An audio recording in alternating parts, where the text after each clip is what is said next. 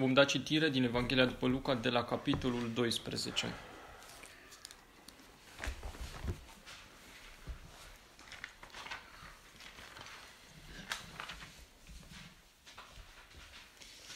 Între timp, când se adunaseră mulțimi fără număr încât se călca unul pe altul, el a început înainte de toate să le spună ucenicilor săi.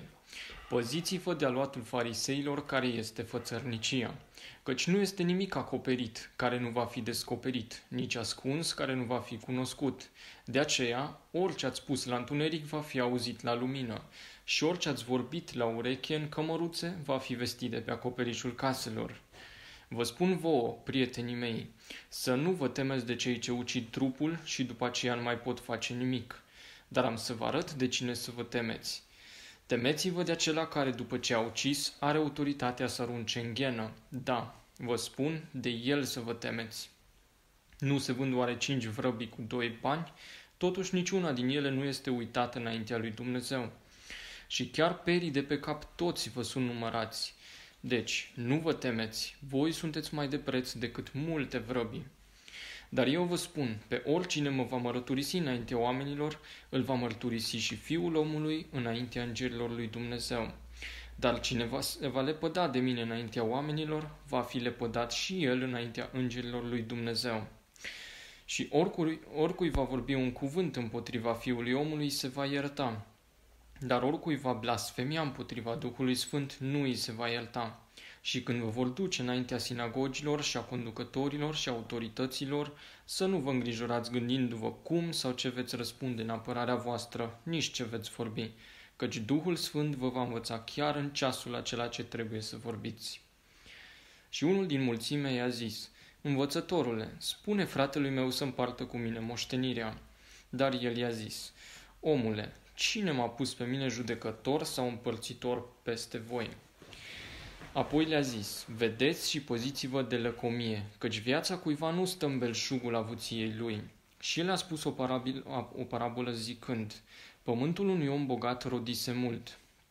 Și se gândea în sine zicând, ce voi face, fiindcă nu mai am unde să-mi adun roadele? Și el zicea, iată ce voi face, voi strica grânarele și le voi zidi mai mari și acolo voi strânge toate roadele mele și bunătățile mele și voi zice sufletului meu, suflete, ai multe bunătăți strânse pentru mulți ani, odihnește-te, mănâncă, bea și veselește-te.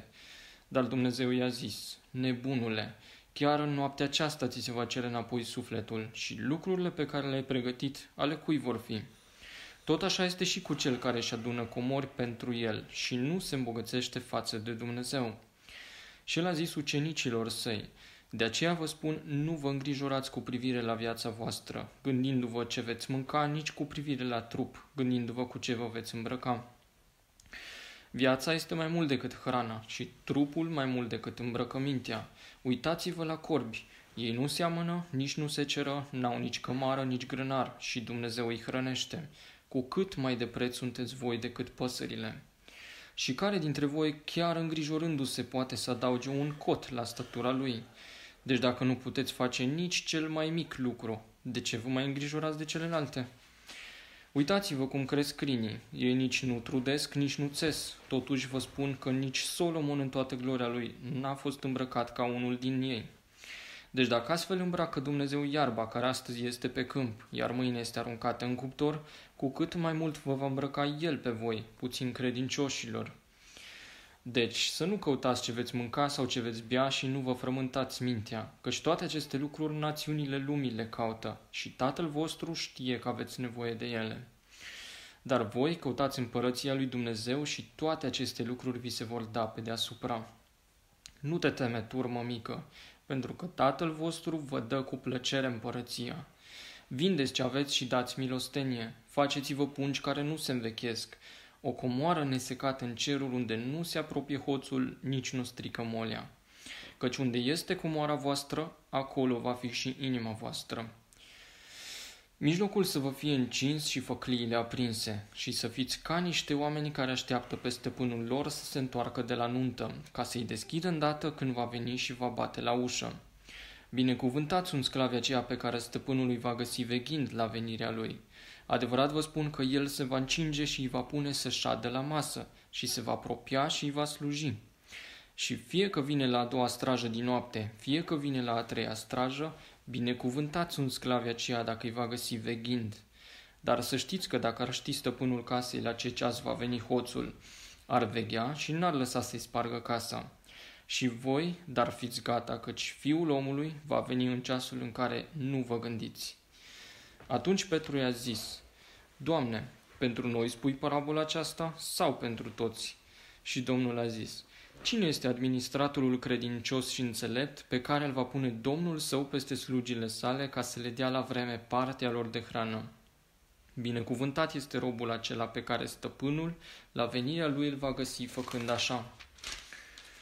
Adevărat vă spun că îl va pune peste toată avuția sa, dar dacă robul acela zice în inima lui, stăpânul meu întârzie să vină și va începe să bată pe slugi și pe slujnice și să mănânce și să bea și să se îmbete, stăpânul robului acelui va veni în ziua când el nu se așteaptă și în ceasul pe care el nu-l cunoaște și îl va tăia în bucăți și va rândui partea cu cei necredincioși.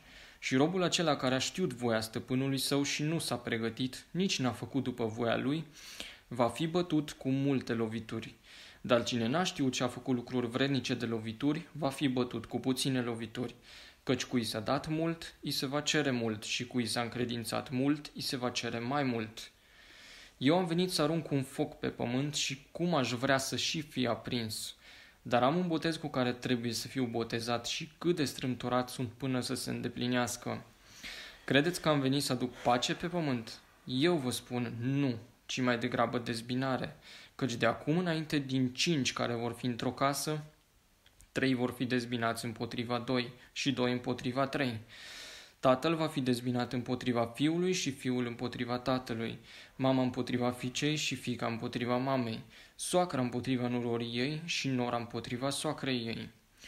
El a mai zis mulțimilor, când vedeți un nor ridicându-se de la vest, îndată ziceți, vine ploaia, și așa se întâmplă. Și când suflă un vânt de la sud, ziceți, va fi arșiță. Și așa se întâmplă. Fățarnicilor, fața cerului și a pământului știți să deosebiți, dar cum se face că vremea aceasta nu o deosebiți? Și de ce nu judecați voi singur ce este drept? Când te duci cu pârâșul tău înaintea judecătorului, pe drum caută să scapi de el, ca nu cumva să te tărască înaintea judecătorului, judecătorul să te dea pe mâna gărzii și garda să te arunce în închisoare. Îți spun că nu vei ieși de acolo până nu vei plăti și cel mai de pe urmă bănuț. Amin.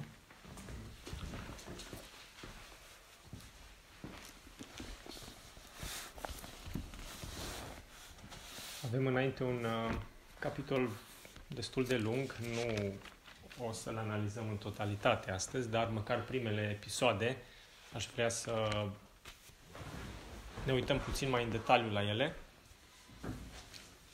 Data trecută, la sfârșitul capitolului 11, am întâlnit uh, reacția pe care cărturarii și farisei au avut-o vis-a-vis de Domnul Isus după ultima discuție între ei, avută când Domnul era musafir în casa unui fariseu. Și spune, după ce a ieșit de acolo, după ce um, a avut uh, niște avertizări foarte directe și dure, atât față de farisei cât și față de scribi, de cărturari. Um, Scriptura spune, după ce a ieșit de acolo, cărturarii și farisei au început să-l pună la strâmtoare și să-l facă să vorbească despre multe lucruri. Au început să îl vâneze și să-l împingă în așa fel încât să rostească ceva greșit cu scopul de a-l învinui. I-au întins astfel lațuri, capcane, ca să prindă vreo vorbă din gura lui pentru care să-l poată învinui. Așa se termină pasajul de data trecută. Acum, deci avem din nou o scenă publică și spune în capitolul 1 că mulțimile se strângeau cu grămada sau da, mii de oameni veneau, o mulțime nenumărată, cum spune în Tibies, uh, se strângeau împreună în așa fel încât se călcau unii pe alții. Deci avem din nou o scenă publică, dar Domnul nu se adresează tuturor ucenici, tuturor celor care veneau, ci se adresează ucenicilor lui. E foarte important într-un context să stabilim cine vorbește, cui vorbește. Da? Și primul cuvânt pe care Domnul îl adresează ucenicilor este acela să se ferească de drojdia fariseilor pe care o identifică ca fiind ipocrizia. Asta face exact trimitere la cuvintele pe care Domnul le-a rostit în auzul ucenicilor fariseilor câtă vreme a fost în casa acestui fariseu și i-a mustrat pentru că ei, pe ei erau interesați doar de aspectul exterior, de aspectele ceremoniale și ritualice și nu erau interesați de curăția interioară. Da? Erau, unii, erau ca unii care uh, vopseau morbintele și care de fapt erau plini de necurăție și îi întinau pe ceilalți cu care intrau în contact, spune Domnul Isus. Zice, mai întâi de toate, înainte de orice, păziți-vă de aluatul fariseilor, de drojdia fariseilor, care este fățărnicia. Acum, este un avertisment cu privire la a se păzi de farisei. Și foarte interesant de ce? De fapt, versetul anterior ne dă și răspunsul, pentru că ei, de fapt, căutau să îl prindă, să întindă lațuri, chiar dacă doctrinar, să știți că în școlile de gândire și în diferitele influențe evreiești din vremea Domnului Isus, Domnul se apropia de rigoarea fariseilor. Și în privința poziției cu privire la, de exemplu, căsătorie și divorț, se apropie de farisei, dar merge dincolo de uh, poziția lor pe care o dovedește inconsecventă. Uh, și în multe alte aspecte, uh, pentru că farisei erau cei care uh, îl așteptau cu adevărat pe Mesia după litera legii și încercau cu toate puterile lor să țină legea așa cum a fost uh, dată. Erau foarte respectați în popor, uh, Problema este că ei credeau că prin uh, puterile lor puteau să uh, împlinească legea și se așteptau ca uh, Mesia la venirea lui să îi felicite și cumva ei să le predea da? împărăția atunci când ei când el venea și Mesia să-i recompenseze.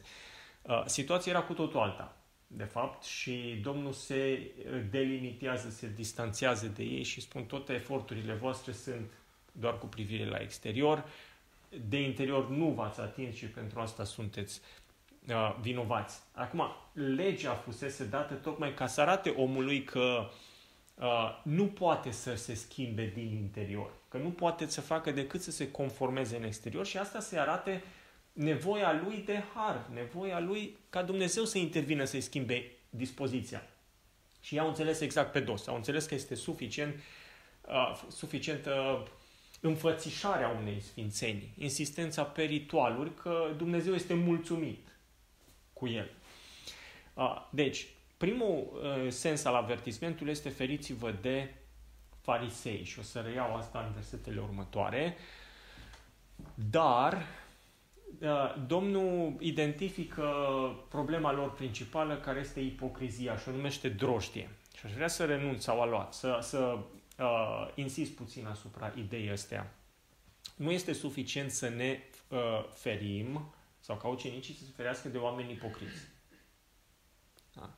Ei înșiși trebuie să se ferească de ipocrizie. Da?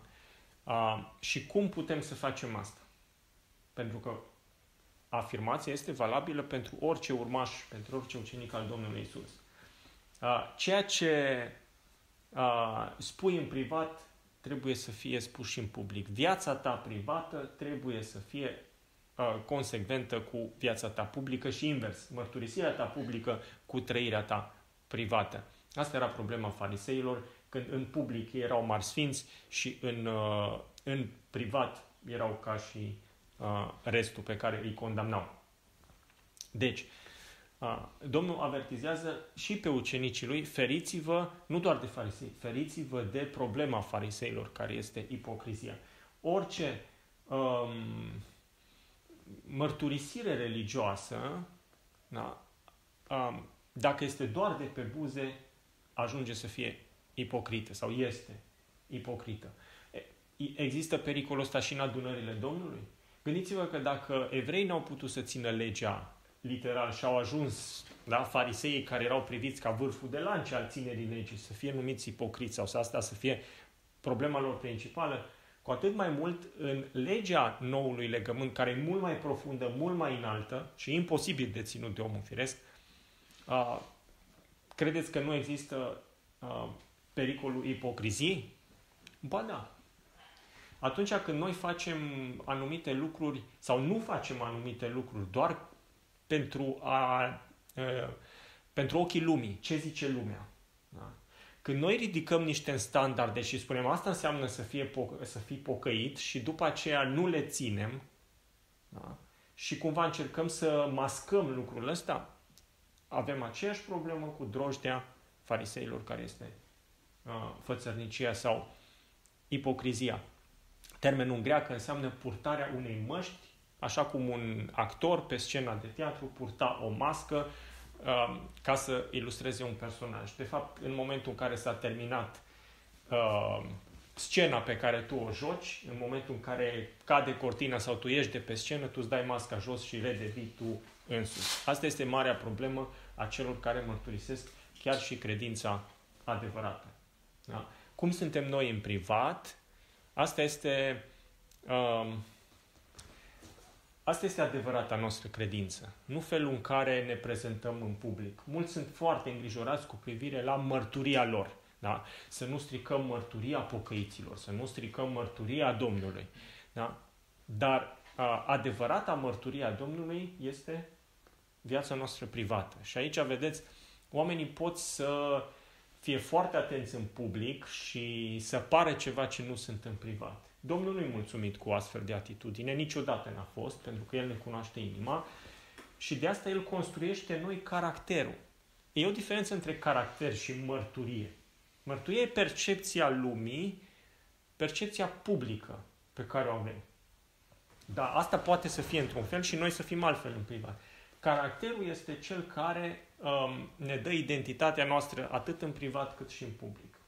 Și aici trebuie să Uh, avem grijă în așa fel încât să ne asemănăm cu Domnul Isus Hristos și să avem consecvența Lui. Pentru că El a fost la fel și în privat și în public. Da? Deci, există un avertisment și n-am vrut să trec peste asta spunând doar păziți-vă de farisei, pentru că Domnul spune, nu mai există farisei astăzi, uh, deși mentalitatea lor există în cercurile religioase, dar el spune, păziți-vă de drojdia fariseilor care este ipocrizia. Păziți-vă ca nu cumva să ajungeți ipocriți. Și să știți că asta este un avertisment la fel de real pentru fiecare ucenic al lui Hristos. Și Domnul să ne ajute să fim conștienți de pericolul acesta. Observați de asemenea că termenul pentru uh, ipocrizie este drojdie. Nu la întâmplare. Pentru că drojdia are o conotație negativă în Israel, datorită a ceremoniilor legii, datorită jertfelor, datorită um, pâinii de la, de la Paști, când vorbim despre a sărbătorii azimilor, deci drojdia are o conotație negativă. Da? În deosebi simbolizează păcatul. În situația de aici, da? păcatul ipocriziei. În alte contexte, păcatul uh, moral sau păcat doctrinar, da? Dar, în general, drojdia înseamnă păcat. Și trebuie să ținem bine minte asta pentru că atunci când uh, vorbim despre elementele cinei, este foarte important să um, sărbătorim cina cu azimile curății și nu cu pâine, cu drojdie care ilustrează un Hristos păcătos. Dacă Hristos, trupul lui Hristos a fost păcătos, El n-a putut să aducă șertfă pentru noi. Și de asta sunt importante elementele, pentru că ele ilustrează uh, o realitate spirituală. Dacă noi stricăm realitatea asta, nu discernem trupul Domnului. Da? Ilustrându-l ca fiind ceva păcătos și o sânda, pedeapsa, judecata lui Dumnezeu stă deasupra capetelor noastre de fiecare dată când participăm la cină, luând-o cu uh, pâine dospită. Sunt mulți care spun nu contează, intenția contează, la Dumnezeu nu e așa. Da? Uh, el a dat niște principii clare și dacă ne abatem de la ele, ajungem ca samaritenii despre care Domnul spune, voi nu știți la ce vă închinați. Da? Domnul să ne ajute să înțelegem și lucrul ăsta. Nu insist mai mult pentru că nu-i subiectul nostru, o să ajungem noi și la cină în capitolele următoare. Deci, Domnul avertizează pe ucenici cu privire la farisei și la ipocrizia lor, arătând că El știa ce este în inima lor, arătând că, de fapt, El este Dumnezeu, El este în control, El este atot știutor și oricât ar încerca ei să-L prindă cu vorba, da? nu doar că El cunoaște toate intențiile lor, dar uh, este stăpân pe situație. Asta este o altă, o altă lecție pe care o învățăm din avertizarea asta imediată. Apoi Domnul spune, nu este nimic acoperit care nu va fi, care nu va fi descoperit, nici ascuns, care nu va fi cunoscut. Și asta este principiul de care trebuie să ținem cont atunci când vine vorba despre, în primul rând, despre ipocrizie. Vom fi trași la răspundere pentru viața noastră privată, dar în același timp contextul este cu privire la mărturisirea lui. Asta este foarte interesant pentru că uh, Uh, versetele următoare spun, de aceea orice ați spus la întuneric va fi auzit la lumină, orice ați greit la ureche în odăițe va fi vestit de pe acoperișul caselor. Pasajul paralel uh, din Matei uh, ne învață că asta este mărturisirea publică a Domnului Isus. Ceea ce ați auzit de la mine, ceea ce v-am spus eu în privat, voi să trâmbițați, voi să proclamați de pe acoperișul caselor, adică în mod public. Acum, Domnul nu a spus anumite lucruri în privat, cum de fapt face și aici, că se adresează ucenicilor, pentru că era ipocrit. Deci nu există un dublu standard la el. Dar pentru că a avut o lucrare specifică și pentru că a trebuit să se înfățișeze într-un anumit fel Israelului ca Mesia și să fie respins, au fost uh, lucruri pe care el le-a spus lor în privat, arătându-le, cumva descoperindu-le puțin câte puțin planul pe care Dumnezeu îl avea. După moartea, îngroparea și învierea lui, a venit timpul ca ei să rostească de pe acoperișul caselor, adică să trâmbițeze în lung și lat mesajul despre Domnul Isus. Vă spun vouă, prietenii mei, spune versetul 4, o expresie atât de delicată, atât de frumoasă. În momentul ăsta de, de tensiune, când cărturarii și farisei îl resping, când Domnul îi mustră în mod public, când îi avertizează pe ucenici cu privire la ce o să se întâmple și spune, vă spun vouă, prietenii mei.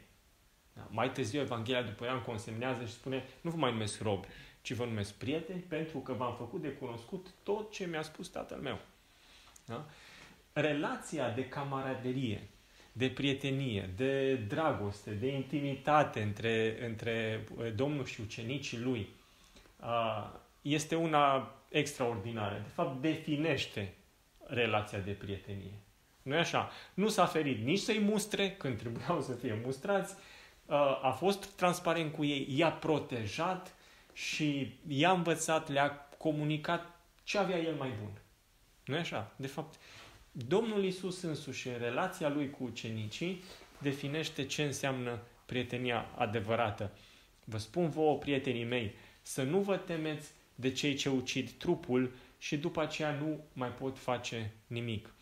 Acum, noțiunea de prieten, de camarad, în contextul anunțării nu vă temeți de cei ce ucid trupul, implică și ceea ce o să pățească ei sau riscurile la care se expun păstrând prietenia și urmându-l pe el, pentru că asta îi vor face lui. Deja i-au anunțat că fiul omului va fi dat în mâinile uh, preoților, a bătrânilor, a liderilor poporului și va fi omorât.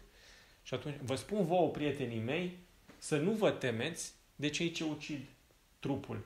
Cred că în mod specific se referă la farisei aici, pentru că ăsta este contextul. Spune, păziți-vă de ei, dar nu vă temeți de ei. Da? Astea sunt cele două atitudini pe care trebuie să le aibă ucenicii față de liderii religioși care par sfinți, care parcă îl slujesc pe Dumnezeu, dar în realitate nu o fac. Feriți-vă de ei a, și în același timp nu vă temeți. Uh, poziția lor, influența lor, toate uneltirile lor, nu trebuie să vă împiedice să proclamați de pe acoperișurile caselor ceea ce ați auzit în privat de la mine. Asta este îndemnul pe care Domnul uh, l dă. vis-a-vis de farisei, aș vrea să vă gândiți cât saduchei l-au invitat pe Domnul în casele lor. V-ați gândit vreodată la lucrul ăsta? Nici eu nu m-am gândit. Până dimineața asta când citeam pasajul. Niciunul. Despre cât saduchei se spune mai târziu că erau plini de râvnă, crezuseră și erau plini de... Nu se spune. Mereu și mereu farisei au fost interesați. Ba de lucrarea lui Ioan, ba de lucrarea lui Isus. Mereu trimiteau delegații, l-au invitat la ei în casă. Da? Erau interesați cumva de mesajul lui, dar ei au devenit cei mai aprigi persecutori. Da? Și trebuie să fim uh, în, în procesul de a ne păzi, dar a nu ne teme de astfel de oameni, trebuie să vedem tiparul lor, pentru că farisei, partida fariseilor nu mai există astăzi, dar tiparul lor există în continuare uh, și trebuie să-l surprindem ca să știm și noi, să facem o aplicație corectă, să știm de cine să ne ferim.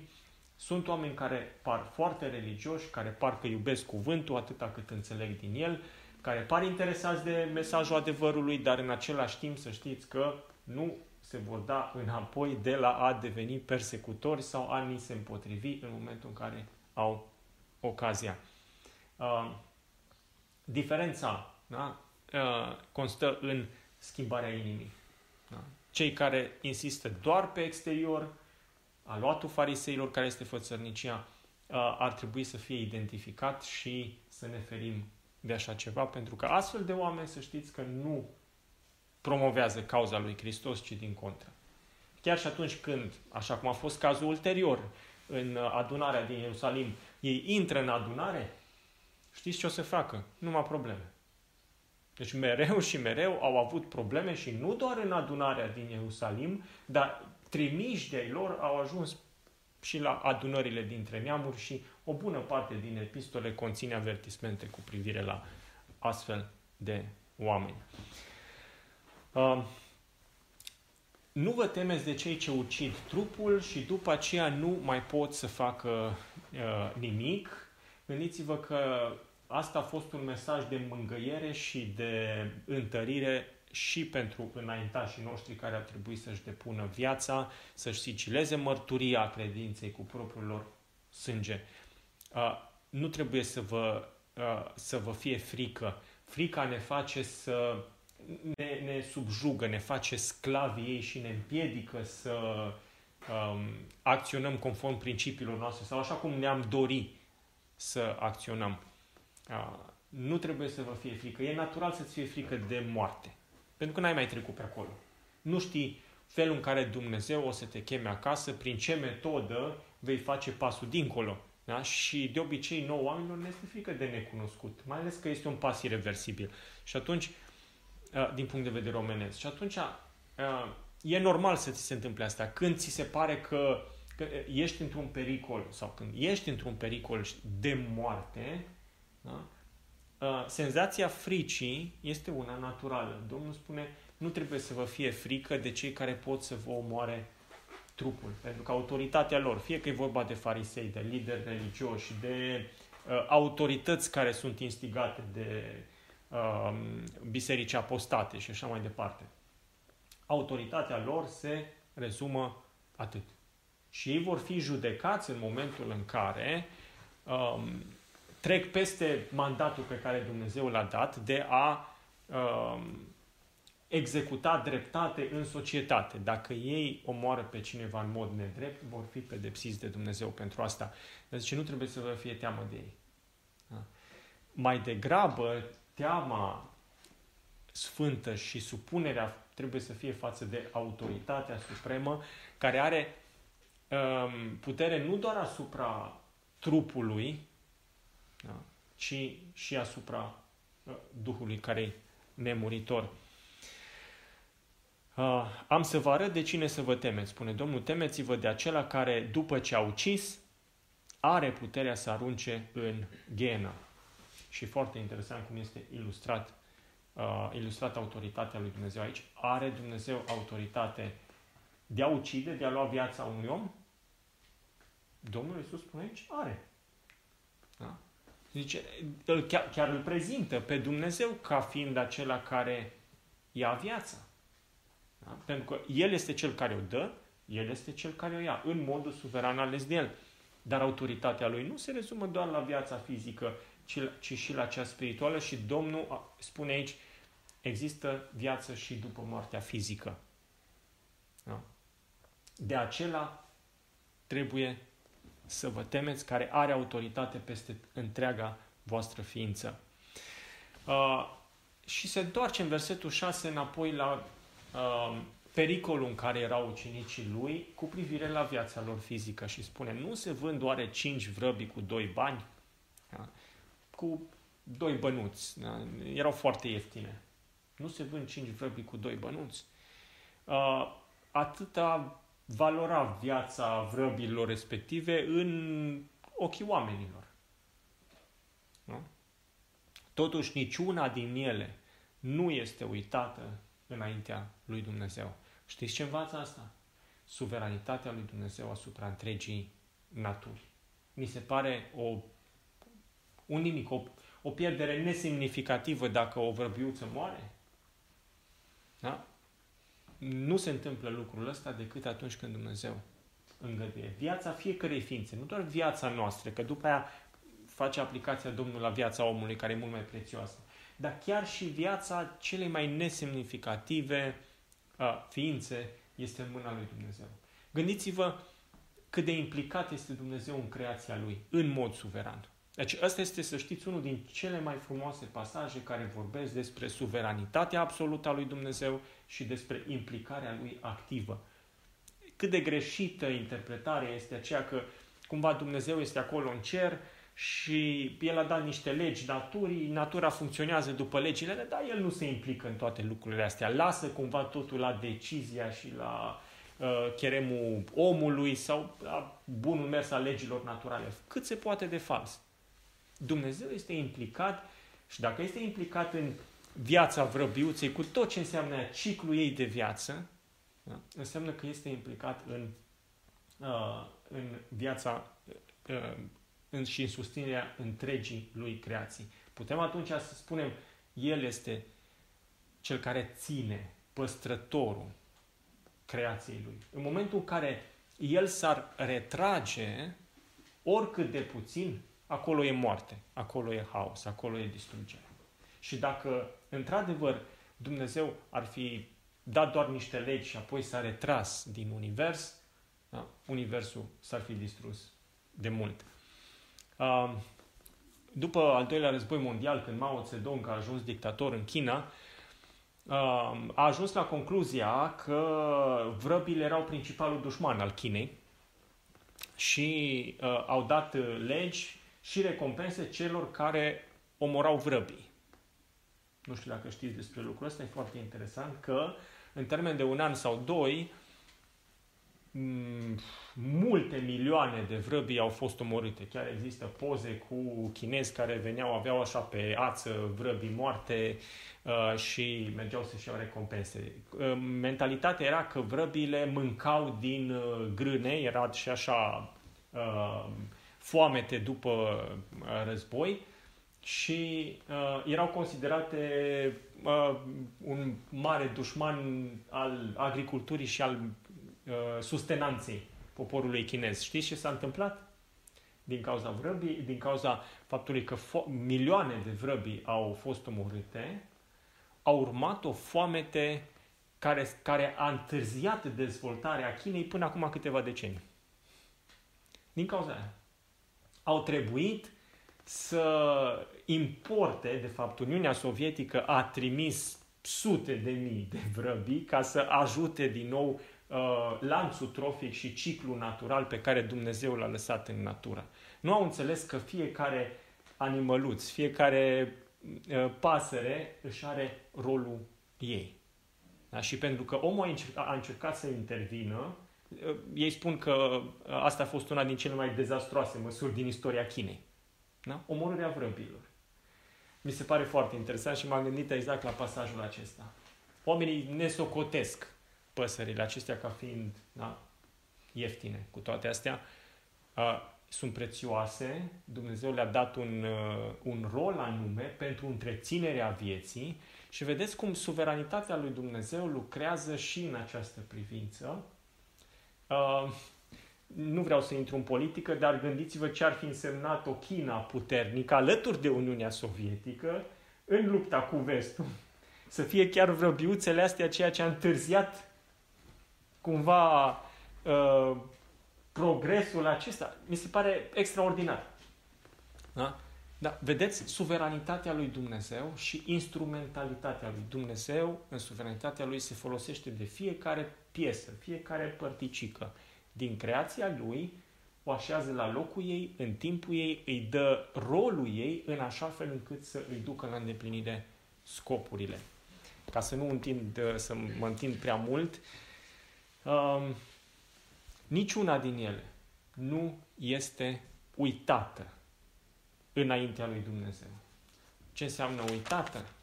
Nu este în afara sferei lui de cunoaștere, de influență, de activitate. Zice și chiar perii din cap. Toți vă sunt numărați. Nu spune degetele de la mâini sau de la picioare, nu spune membrele, nu spune uh, uh, organele voastre, efectiv perii. Da? Care oricum ne cad pentru că se schimbă, se regenerează, dar nici măcar un fir de păr. Da? Deci toți vă sunt numărați. Iată cât de detaliat este Dumnezeul nostru și în același timp când vine vorba despre perii din cap, da? în, asta e în contextul smulgerea părului, de fapt, că asta înseamnă căderea de aici, da? Și, și um, relația cu părul în contextul persecuției și a pericolului de moarte, dacă cineva se atinge de unul din perii capului vostru, da? adică vă face cel mai mic rău, Dumnezeu este acolo și vede și controlează și pedepsește. Nu trebuie să vă temeți de ei. Tot așa cum cel mai mic gest, cum e un pahar cu apă rece, dat unui proroc, unui trimis al Domnului, nu va rămâne nerăsplătit. Nici cea mai mică opoziție pe care voi o întâmpinați nu va rămâne nepedepsită. Nu vă temeți pentru că sunteți în totalitate, în cel mai mic detaliu, în mâna lui Dumnezeu și tocmai asta trebuie să vă motiveze să proclamați în gura mare de pe acoperișurile caselor mesajul pe care eu v-am învățat aici. Um, care e opusul? Ce se întâmplă când dai înapoi și ți-e frică? Domnul spune, eu vă spun, pe ori și cine mă va mărturisi înaintea oamenilor, îl va mărturisi și Fiul omului va depune mărturie. Că asta e, um, asta e sensul de aici. Va depune mărturie ca într-un tribunal, ca în fața unui scaun de judecată. Da? Ești judecat pentru numele lui Hristos. Ești tras la răspundere pentru că ești identificat cu El. Da? Asta este o dovadă da? continuă în mărturisirea ta și nu da înapoi, nu ți-e frică, nu da sub presiune, pentru că vei avea. Da? Se vor oferi compromisuri și vei avea parte de amenințări. Nu da înapoi pentru că și eu depun mărturie pentru tine înaintea curții cerești a Tatălui. Cine se va lepăda de mine înaintea oamenilor, va fi lepădat și el înaintea Îngerului lui Dumnezeu. Uh, îngerii sunt menționați aici, la fel ca în Luca 9 cu 36, dacă nu greșesc, uh, ca um, venind împreună cu Hristos când El va veni în slava Tatălui și a Sfinților Îngeri ca să judece. Da?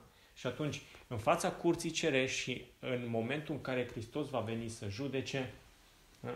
unii vor avea parte de veniți binecuvântații Tatălui și alții depărtați-vă de la mine. Da? Este interesant cum depunerea mărturiei, în orice formă, fie că este vorba despre proclamarea publică, fie că este vorba despre uh, martiriu, pentru că ideea de martor și martir, ele sunt înrudite în, uh, în limba originală. Da? Indiferent cum depunem mărturie, uh, Domnul ne cheamă să o facem cu consecvență. Ori și cui, spune el, va vorbi împotriva Fiului omului. Da? Și asta înseamnă să te negi, să te lepezi. Ideea de a nu te asocia cu, a respinge în mod oficial. Da? A nu te identifica cu cineva, cu fiul omului. Rezultatul este, ori și cui va vorbi împotriva fiul omului. Pentru că oamenii mai devreme sau mai târziu iau, iau o atitudine. Nu sunt neutri. Nu? Este ori pro, ori contra Domnului Isus. Și atunci, dacă ești contra, acum Domnul spune, oricui va vorbi împotriva Fiul omului, îi se va ierta. Dacă, bineînțeles, își cere iertare. Da? Dacă se pocăiește. Însă, cineva huli împotriva Duhului Sfânt, nu îi se va ierta. Și asta este contextul. În Matei, versetul este așezat strict în contextul atribuirii a minunilor și a lucrării Domnului Isus lui Satan. Un context pe care noi l-am avut mai repede. În momentul în care te-ai dezis public de el, te-ai lepădat de el, da, ești tu însuți lepădat. Când uh, vă vor duce înaintea sinagogilor, înaintea dregătorilor și înaintea stăpânirilor, interesant că Domnul spune, nu zice dacă vă vor duce, ci când. Da? Pe voi, prietenii mei. Când vă vor duce înaintea sinagogilor, și asta este interesant pentru că prima reacție nu a fost scoaterea creștinilor din sinagogi. Abia mai târziu. Da? La început ei mergeau la sinagogă. Și erau chiar, da? deci parte din sinagogă erau cei care credeau în Isus ca Mesia. Domnul trece dincolo de situația temporară și spune, vor lua atitudine împotriva voastră. Vă vor duce înaintea sinagogilor, înaintea dregătorilor și înaintea stăpânirilor. Zice, când se va întâmpla asta, să nu vă îngrijorați cum veți răspunde pentru apărarea voastră. Nici ce veți vorbi. De ce? Uh, ideea nu este că să răspunzi în așa fel încât să scap viața. Domnul spune, nu, nu vă temeți de cei care pot să vă ucidă trupul, ci de a depune mărturie eficientă pentru el. Da, dar eu nu știu să vorbesc, dar eu nu sunt școlit ca și judecătorii mei. Uh, eu nu sunt atot știutor ca Domnul ca să nu reușească să mă prindă cu vorba sau să nu cad în lațul lor. Da? Eu nu sunt un orator. Domnul spune, nu vă faceți griji în privința asta. Cum voi depune mărturie? Pentru că asta e cea mai, cea mai mare dorință a credinciosului este să depună o mărturie bună atunci pentru, pentru Domnului, nu una rea. Cum voi face lucrul acesta? Zice, nu vă îngrijorați. Pentru că nu voi veți vorbi. Zice, Duhul Sfânt vă va învăța chiar în ceasul acela ce va trebui să vorbiți.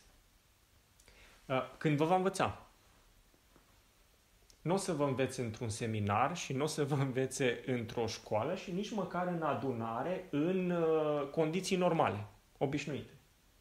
O să existe har special pentru situații speciale. Asta e ceea ce spune Domnul Cinicilor. Voi păziți-vă, fiți conștienți de pericol, da? proclamați public ceea ce eu v-am învățat acum în privat și nu vă temeți de consecințe. Nu vă temeți de cei care pot să vă ucidă, nu vă temeți de cei care uh, pot să vă facă rău, da? pentru că viața voastră este în mâna Tatălui vostru. Și nu vă temeți nici cu privire la mărturia pe care ați putea să o aduceți despre mine, pentru că Duhul Sfânt, acela pe care ei îl blasfemiază, ei să fie judecați pentru asta, nu să fie iertați. Da? Și El, care a lucrat prin mine și care lucrează prin voi, vă va învăța la momentul potrivit. Asta înseamnă o dependență continuă de Dumnezeu suveran, care îți dă resursele de care ai nevoie atunci când ai nevoie. Pentru că tu nu te poți baza pe propriile tale puteri, pe propriile tale capacități de convingere, de apărare, de... Chiar nu poți. Da? Dacă te bazezi pe ele, vei eșua. Este... Um, și cu gândul ăsta aș vrea să, să închei, chiar dacă n-am acoperit foarte multe versete. Este un studiu copleșitor să vedeți ultimele cuvinte ale martirilor care au apărat credința înaintea noastră. Da? Mărturia credinței lor. Ceea ce au spus în, chiar înainte de execuțiile lor. Da? Începând de la adolescenți, de la fete de 16 ani, da? până la mărturisiri de credință care au fost scrijelite sau lăsate sau uh, scrise sau rostite, mărturii care au rămas și că îți dai seama că e dincolo, ele sunt dincolo de pregătirea lor teologică și de maturitatea pe care au adunat-o în anii respectivi. Desigur că Dumnezeu a folosit toate lucrurile astea, dar a fost har special pentru situații speciale. Și atunci, aplicația este cu privire la noi înșine, care ne bucurăm de libertate, ne bucurăm de un cadru în care nu există persecuție, cum îl mărturisim noi pe Domnul. Haideți să ne cercetăm și să ne asigurăm că nu îl mărturisim cu ipocrizie, deci să alungăm păcatul acesta și drojdia aceasta din mijlocul nostru și ea să nu existe în adunare, să o facem cu dedicare, să proclamăm fiecare așa cum putem și în locurile în care Dumnezeu ne-a așezat, ceea ce El ne-a învățat, să nu ne temem de oameni și de ce ar putea ei să ne facă și să ne credem în Dumnezeu suveran, că El ne dă ce avem nevoie și că suntem prețioși în ochii Tatălui nostru. Domnul să ne ajute. Amin.